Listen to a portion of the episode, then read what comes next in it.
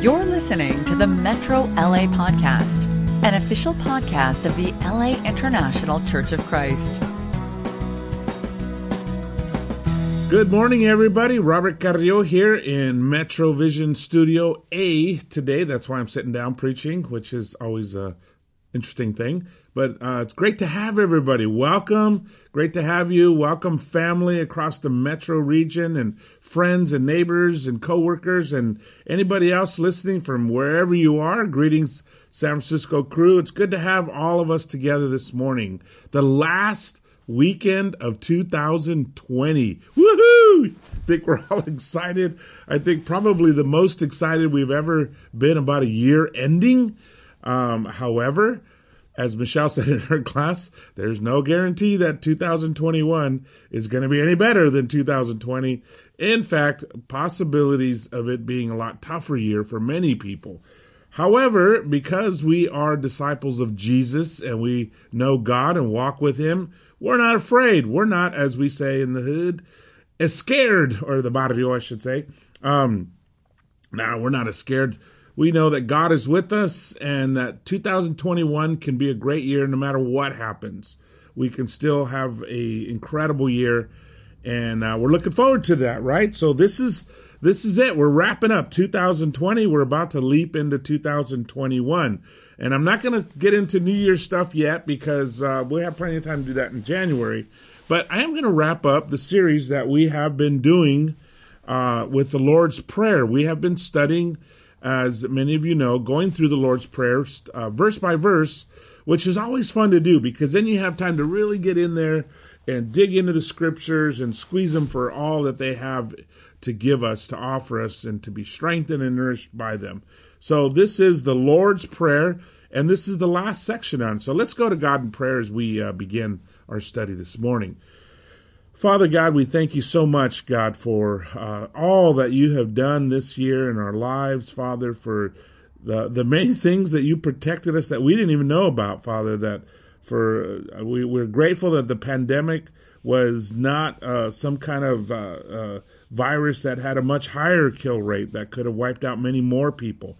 Father, we are humbled by the challenges we faced. We're humbled by the challenge of even uh, having racial unity and political unity and and being able to forgive each other and heal the wounds that have uh, that have come on so many that have been inflicted on so many because of injustice in the past. Father, we pray that we will learn uh, everything you want us to learn and be able to be a people who are united, who love each other, who support each other, and that uh, people can especially Father, see your kingdom in our church, Father, your kingdom of love, your kingdom of light, your kingdom that is so awesome, God. We thank you. Please bless our study as we wrap up this study of the prayer that Jesus taught us. And in his name we pray. Amen. Amen. So the Lord's Prayer, that's our that's our um, study today. We're wrapping it up. We're in the last sentence. I'm going to do a little bit of review because uh, we we've kind of scattered it over several weeks over the last month and uh, this is just such an incredible, uh, incredible passage. We're going to read it together first. And when you pray, Jesus said, do not keep on babbling like pagans, for they think they will be heard because of their many words. Do not be like them, for your Father knows that you need what you need before you ask. This then is how you should pray. Our Father in heaven, hallowed be your name. Your kingdom come, your will be done, on earth as it is in heaven. Give us today our daily bread, and forgive us our debts, as we also forgive our debtors. And lead us not into temptation, but deliver us from the evil one. For if you forgive other people when they sin against you, your heavenly Father will also forgive you. But if you do not forgive others their sins, your Father will not forgive your sins.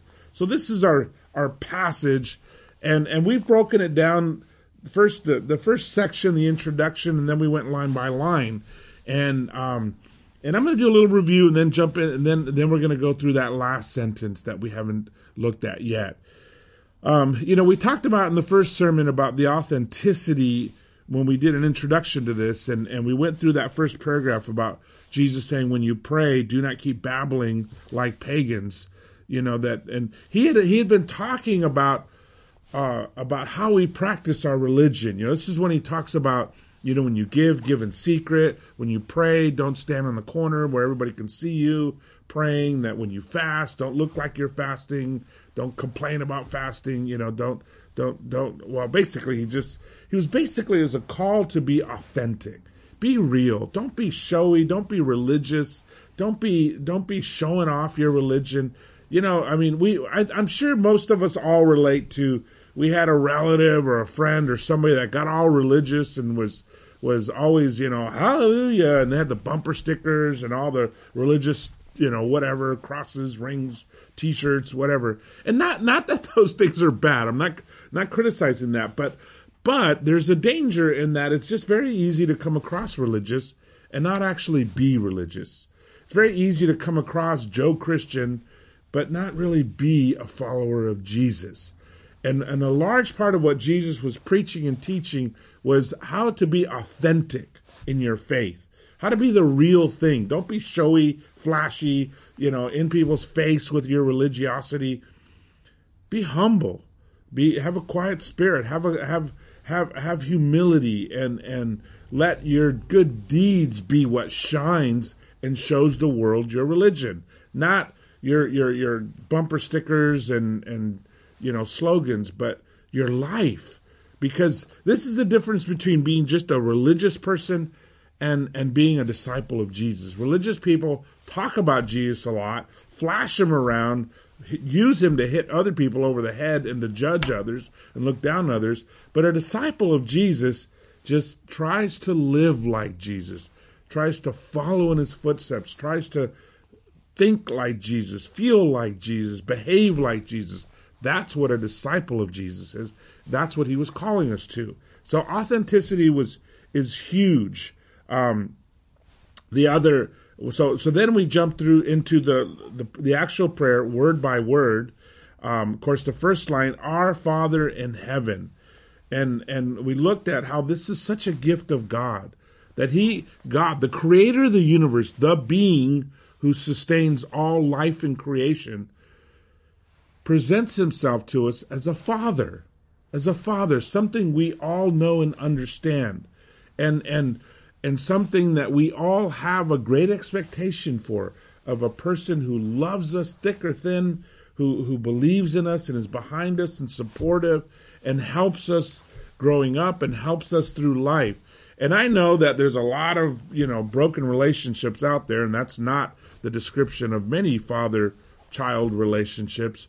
But that is the ideal, and that is what we strive for, and that is what we know to be good, and that's how God presented himself. There's something absolutely special about a father. And of course, Jesus in this prayer uses the word Abba, which is, well, actually, uh, it's, it's probably, if it's in Hebrew, it's Avinu, but, but it's, it's, it's Abba is the, the concept of father, which is such a special concept.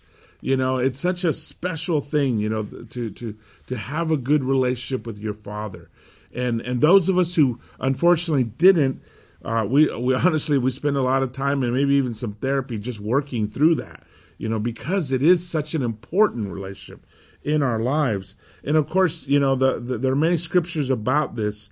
Uh, in Ephesians 1 5 says, He predestined us for adoption to sonship through Jesus Christ. I mean, he wants us to be his children, his sons, his daughters, in accordance with the, his pleasure and will, and in, in, accordance, in other words, lining up with what God desires and what God commands. You know that that this is what He wants. He wants us to be family. That's that's it. Doesn't get any plainer than that. You know, I think I shared in this study when I was twelve, I was adopted by my stepdad, and that was such a huge deal. I had you know, I actually walked in the courtroom wondering, why are we even doing this?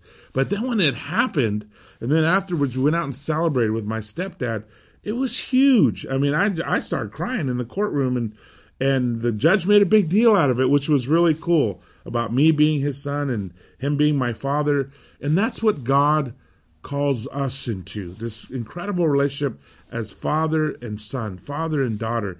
And I will be a father to you, he says, and you will be my sons and daughters, says the Lord Almighty. Of course, this is Paul quoting the Old Testament. You know that that that we are all, in a sense, we're all the prodigal son. All of us are. And we're all the prodigal daughter who came home to be with the Father.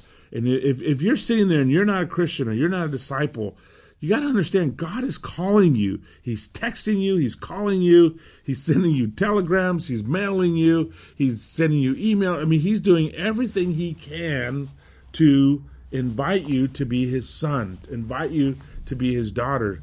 And those of us who have been baptized and living as disciples, we just got to remember that. We need to remember that. We are the children of God. And that's an incredibly important thing. And and not only us, but everybody in the world is his child. And he loves everybody. That's why things like prejudice and racism are absolutely stupid and outrageously wrong. They're just ridiculous because we're all in the same family. You know, we may look different, we may sound different, we may speak different, but we're all the children of God. And that's why God hates things so uh, deeply things where, where poor people get abused or people are hateful because of race or, or, or ethnicity or language or background. We're all his family. And, and like any father, he wants his children to get along. And then we went into and looked at uh, hallowed be thy name. You know, we looked at the sacredness of God's name, and we looked at some pretty cool stuff about what His name means, what His name implies. You know, and uh, of course it's the YHWH, which many would argue is not pronounceable. Um, there is a common pronunciation, Yahweh. We definitely know it's not Jehovah, and we know how that even came about. We know the formula that made up that and and and that's very much in our culture, even in some of our songs, because that is how the how some of the older Bible translations put it. Because for a while that it was believed to be the correct pronunciation. Now we know it's not correct, and and the popular belief is Yahweh, but even that we're not really sure because nobody ever says the name of the God of name of our God out loud. So we don't know how they said it, you know. Or and and we know that Jews today do not say it. They will not pronounce the word. They they they even they won't even type it. They'll write. I've seen papers that says G slash D. They won't even say God, let alone say His name. Um, and we know that's incredibly important to honor and respect God. It's one of the Ten Commandments. We also we also looked at the next line: "Your will be done." Um, oh no, excuse me. Your kingdom come. Your will be done. And we talked about the beauty of his kingdom and the surrender to his will. I mean, his kingdom and his will being tied together, his kingdom being the place where his will is being done. That's the kingdom of God. And hopefully, that's the church, right? When his will is not being done, then we're not being the kingdom of God. Um, but uh, we are we are baptized by repenting and living the Jesus the life of Jesus. We are baptized into His kingdom, and we follow Jesus, and that uh, we live out the kingdom life, right? Um, Jesus came. He says the time. He said the time has come. He said the kingdom of God has come near. Repent and believe the good news. You know, Jesus came in. This was his message. The kingdom of God is near. This is the good news.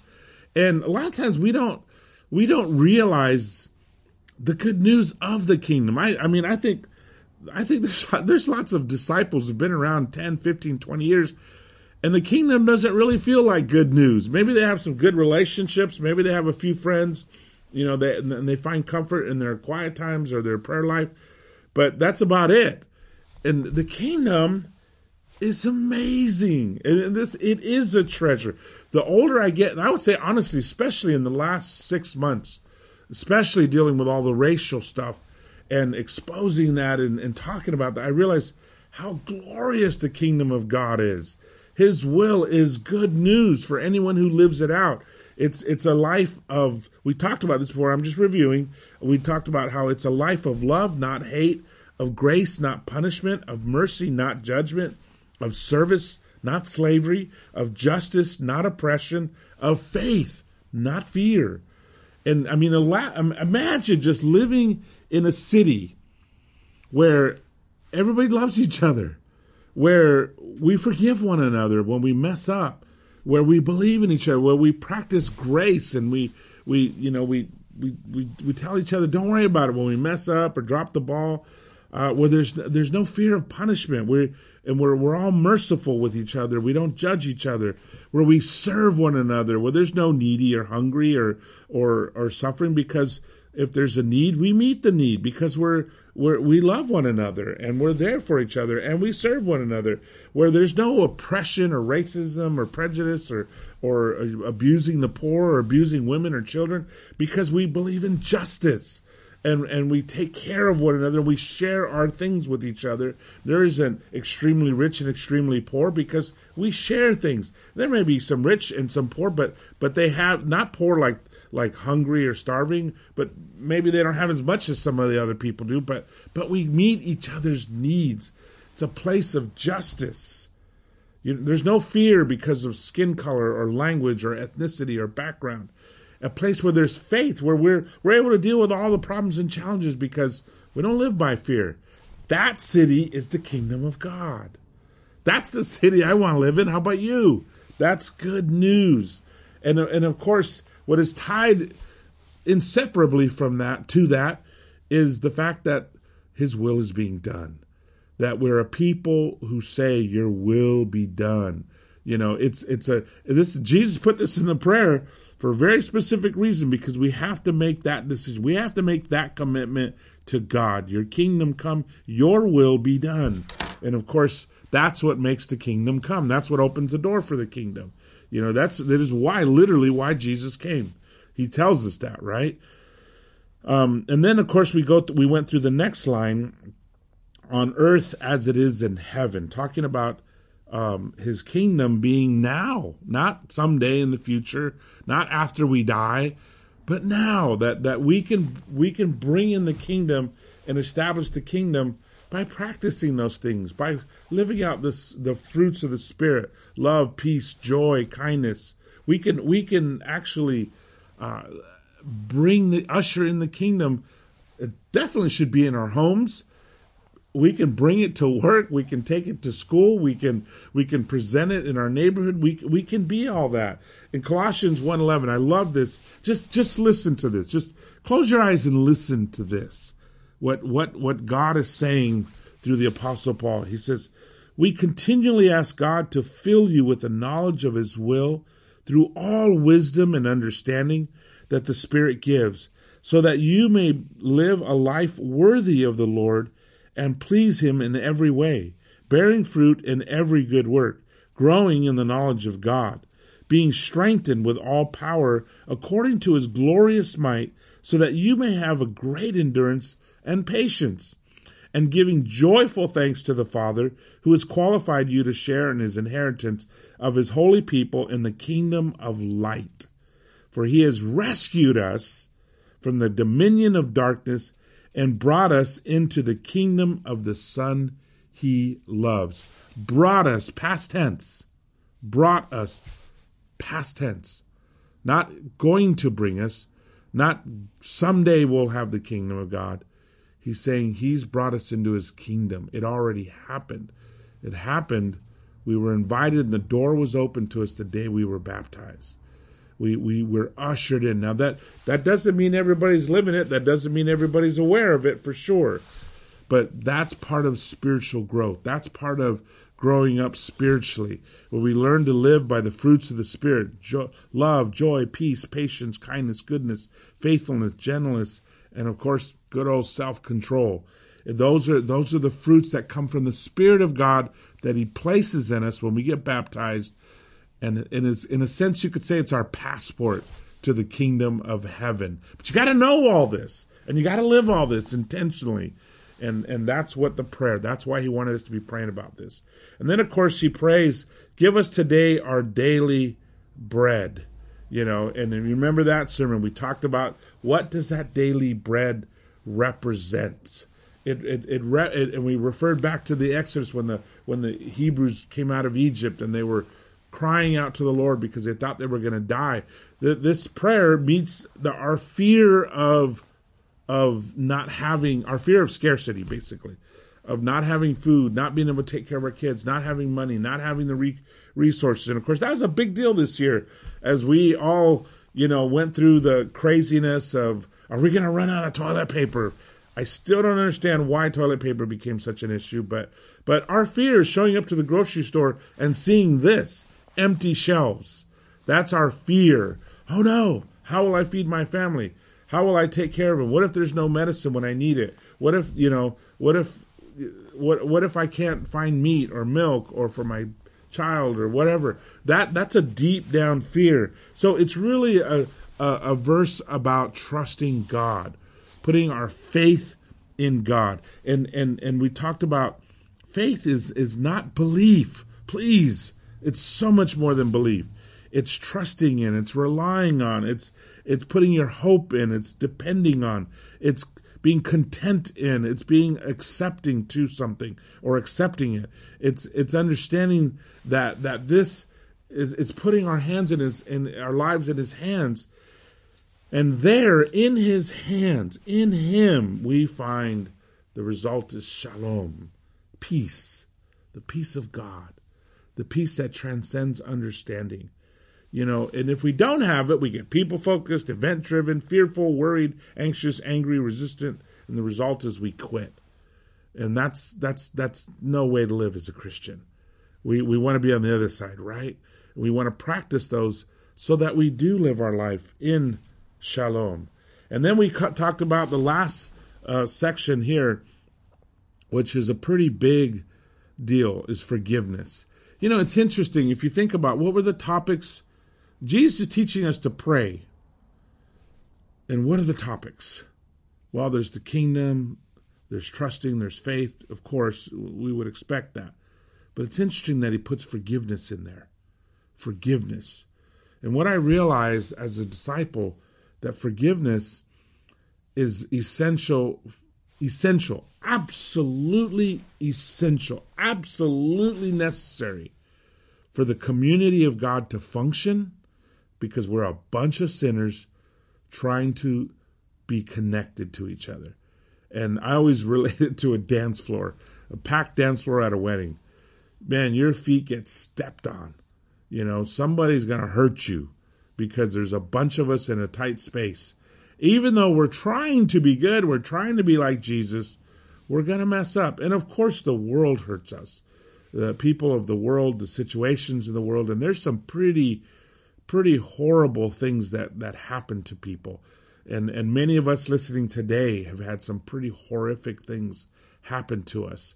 And, and, and it's a tall order that Jesus calls us to forgive each other to forgive one another and he and he talks about but it's not just for the community it's also for ourselves for the for the, for our own peace for our own spirituality to be free of hatred or bitterness or anger um, i quoted buddha which you never normally hear in a sermon but uh, there's there's a phrase holding on to anger is like grasping a hot coal with the intent of throwing it at someone else you are the you are the one getting burned.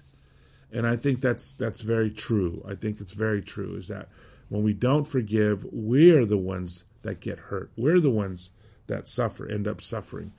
And you know, key things Jesus said. So if you are offering your gift at the altar and there remember that your brother has something against you, leave your gift there before the altar and go. First be reconciled to your brother, then come and offer your gift. You know, it's incredibly important that we understand that how we treat each other has everything to do with how we are treating God in our relationship with God. Our relationship with one another affects our relationship with God. In fact, so much so that God says, you know what, just leave your gift and go get right with each other. Go get right with your brother or your sister. Then come back and let's connect. That's how high of a priority it is to God.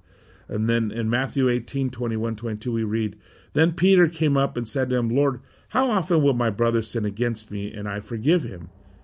As many as seven times? And Jesus said to him, I did not say to you seven times, but seventy times seven. Whoa. Obviously, it's not the mathematical number he's preaching here. It's the fact that it that we just keep we need to keep forgiving each other.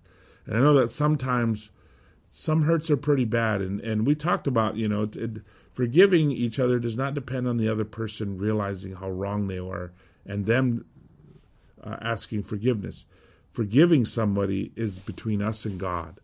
That's what I do because of who I want to be for God, not because of how other people treat me. Whether they recognize they're wrong, whether they recognize their sins or not, it doesn't matter to me. Yeah, it would make me feel better if they did see, if somebody who hurts me sees they're wrong and apologizes for it. That makes it a whole lot easier to forgive them. But even if they don't, I can forgive somebody without ever accepting, without ever approving, without ever uh, in any way saying it's okay. I could still say it's absolutely wrong. It was a horrible thing, but I'm not going to live in hatred, anger, or bitterness. I'm going to forgive you and pray for you. And of course, that is what Jesus did. Even on the cross, he said, Father, forgive them. They don't know what they're doing. And oftentimes, people who hurt us don't know what they're doing. And that's the truth. Then now we come to our last verse. And don't worry, this isn't a whole full sermon. We're, we're wrapping it up here. But, but there is a few key important things in this end of this prayer. And he says, And lead us not into temptation, but deliver us from the evil one. You know, this is really about testing and about dealing with evil. That phrase, I want you to just listen to it. Lead us not into temptation, but deliver us from the evil one. You know, there's a whole lot there. Um, where the, the prayer ends with Jesus with asking God, and Jesus telling us to ask God uh, not to lead us into temptation. Now, it's important you, that, that you know that the word for temptation is a little different than the word we think of temptation. We think of temptation as being lured into sin. You know, being somebody, you know, that that, that key word lured, I don't know exactly how you say it, lured into sin. That God that somebody entices us into sin. He says, do not but that's that's not the that's not what the meaning is here. This word, peirasmon, peirasmon, has more to do with a test. Like, please don't let us be tested on this. please help us not to be tested. Um, you think about, you know, I think about how Satan led Jesus. Well, Jesus went into the desert, and Satan tried to lead him into sin. Satan tried to test Jesus. And it wasn't that Satan had the power to lead him. At no point did Satan ever lead him. Um, but he did test him. And that's the idea is help us to not be tested and to deliver us or rescue us. It's a strong word, uh, ruomai. Uh, it's a strong word of, you know, rescue us, pull us. It's like the idea is like somebody grabbing somebody out of the ocean who's been floating and pulling them into the boat. Rescue us, God. Rescue us from what? the evil one. It says in English, and actually in the Greek, there's no article there. So some scholars would even say it's just evil in general. But he says um, he says evil one, so it's it's it's pretty much implied it's Satan. But it's also you know, and oftentimes you'll see this in Scripture that there there can be two meanings and both apply. So it's evil in general, and it's the evil one who is Satan, right? Or or, or the devil, he's called sometimes the diabolos. The two, it's literally it's the two tongued one the one who who who lies his, uh, to us. So so lead us, help us not to be overly tested, you know, and and testing can refine our faith.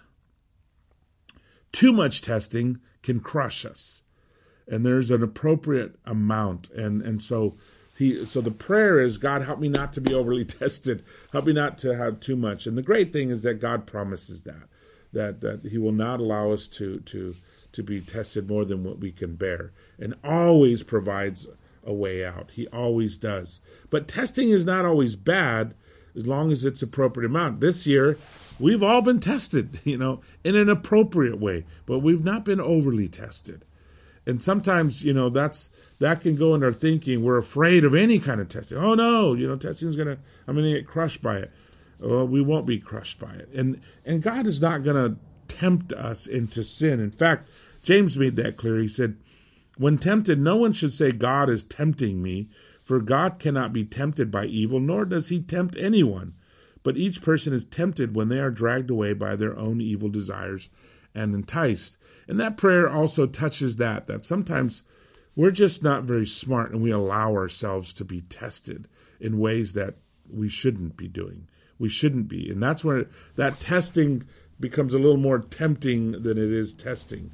You know, uh, as a if you're a young man, young single man, and you're on your computer at midnight, you're setting yourself up to be not just tested but tempted as well. Or if you're, you know, if you're if you have an alcoholic background and you're meeting a friend at a, a bar or even a pub, you you you're you're testing and you're venturing into tempting. You know, you're venturing and you're crossing that that frontier into where you're just tempting yourself, and you really shouldn't be doing that. You know, anybody we we should all be aware of our weaknesses and what situations we need to stay out of. What kind of movies we don't need to watch. What kind of music we don't need to listen to. How to keep ourselves pure and protect our hearts and our minds. And that's going to be different, a little bit different for everyone, but also it means that we need to be aware of the community. It's scary sometimes how at holiday parties and stuff, there's a lot of alcohol there, even at disciples' parties. And unless you know everybody there does not have an alcoholic problem, does not have an addiction problem, then you are the instrument that is tempting your brother or sister. Then you are doing really Satan's work by by tempting your brothers and sisters. So I think Christians, we need to really be careful about that we're not the evil ones tempting our brothers and sisters, you know, by just pouring freely. I mean, I don't know. I mean, I mean, honestly, just on a personal level, I don't understand the purpose of hard alcohol in any disciple gathering. I mean, hard alcohol has one purpose to numb you out and get you drunk. That's the purpose of hard alcohol. That's why the alcohol is so high and the content is so high because it'll quickly get you drunk. I understand having a glass of wine. Jesus drank wine. Uh, I understand having a beer. You know, it's it's. I don't know if Jesus ever drank a beer, but but you know, it's it's it's it's very comparable to wine. But when we start serving hard liquor, we are sure acting a lot like the world. We're we're very we're we're messing with fire, and it's very easy to cross from testing to tempting. And so we just got to be careful. We just got to be careful. We've got to be wise. We've got to love each other. And anytime you have a gathering of more than four or five people, you can pretty much count on somebody in that group has an alcoholic background or some kind of an addiction problem. So you know, it's just it's just good that that we be aware of that, we be sensitive to our brothers and sisters, and certainly that we don't want to be the evil one tempting them. So the prayer is lead us not into temptation, but deliver us, you know, rescue us from the evil and Help us not to be in those situations. Then again, there's good testing that refines us, like Peter talked about, that purifies our faith. And then there's bad testing that crosses into tempting. It's just temptation. And that's the one we got to stay out of. And that's what we're praying for as we close out our prayer. You know, here's the promise from God Submit yourselves then to God, resist the devil, and he will flee from you. This is awesome. This is a promise. If you don't give in to the devil, if you don't give in to Satan, and you resist him, he'll flee from you. But if you don't resist him, you know what's going to happen? He's going to drag you into sin. He's going to tempt you and drag you right into it. So that's the closing of the prayer. You know, deliver us from the evil one. That's I love that. Deliver us, deliver. There's a really cool song in the Prince of Egypt. You know, deliverance. You know, it's, I can't sing, but but there's a lot of great music in that. You get a chance, just pull it up on Spotify or whatever you use to listen to music, and and just listen to that soundtrack. What a great, what an spiritually inspiring soundtrack. And that song, When You Believe, whoa, that song is so awesome. Um, but deliverance, that's what God does. He delivers us, He rescues you and I. And that concludes the prayer.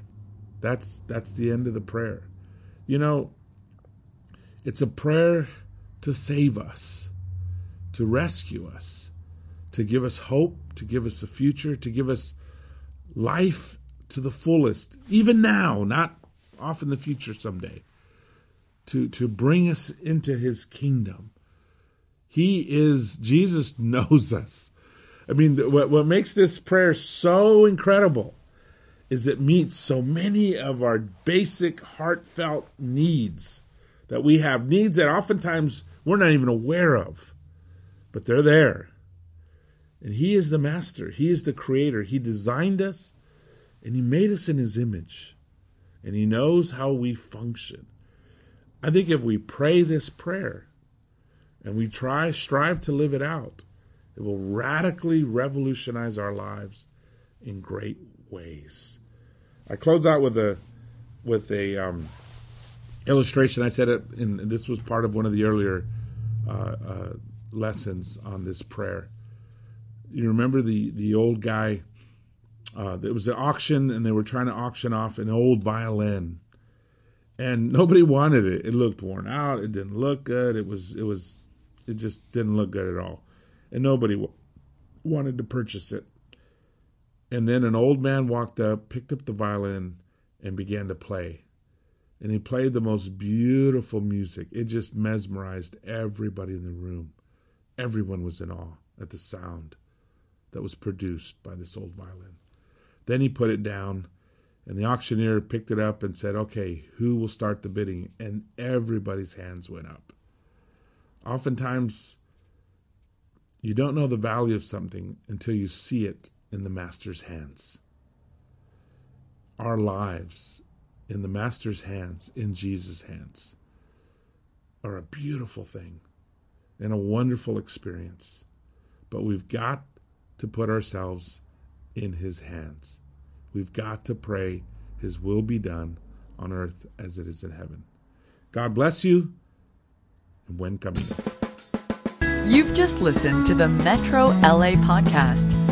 For more information about our ministry, please visit metrolaregion.com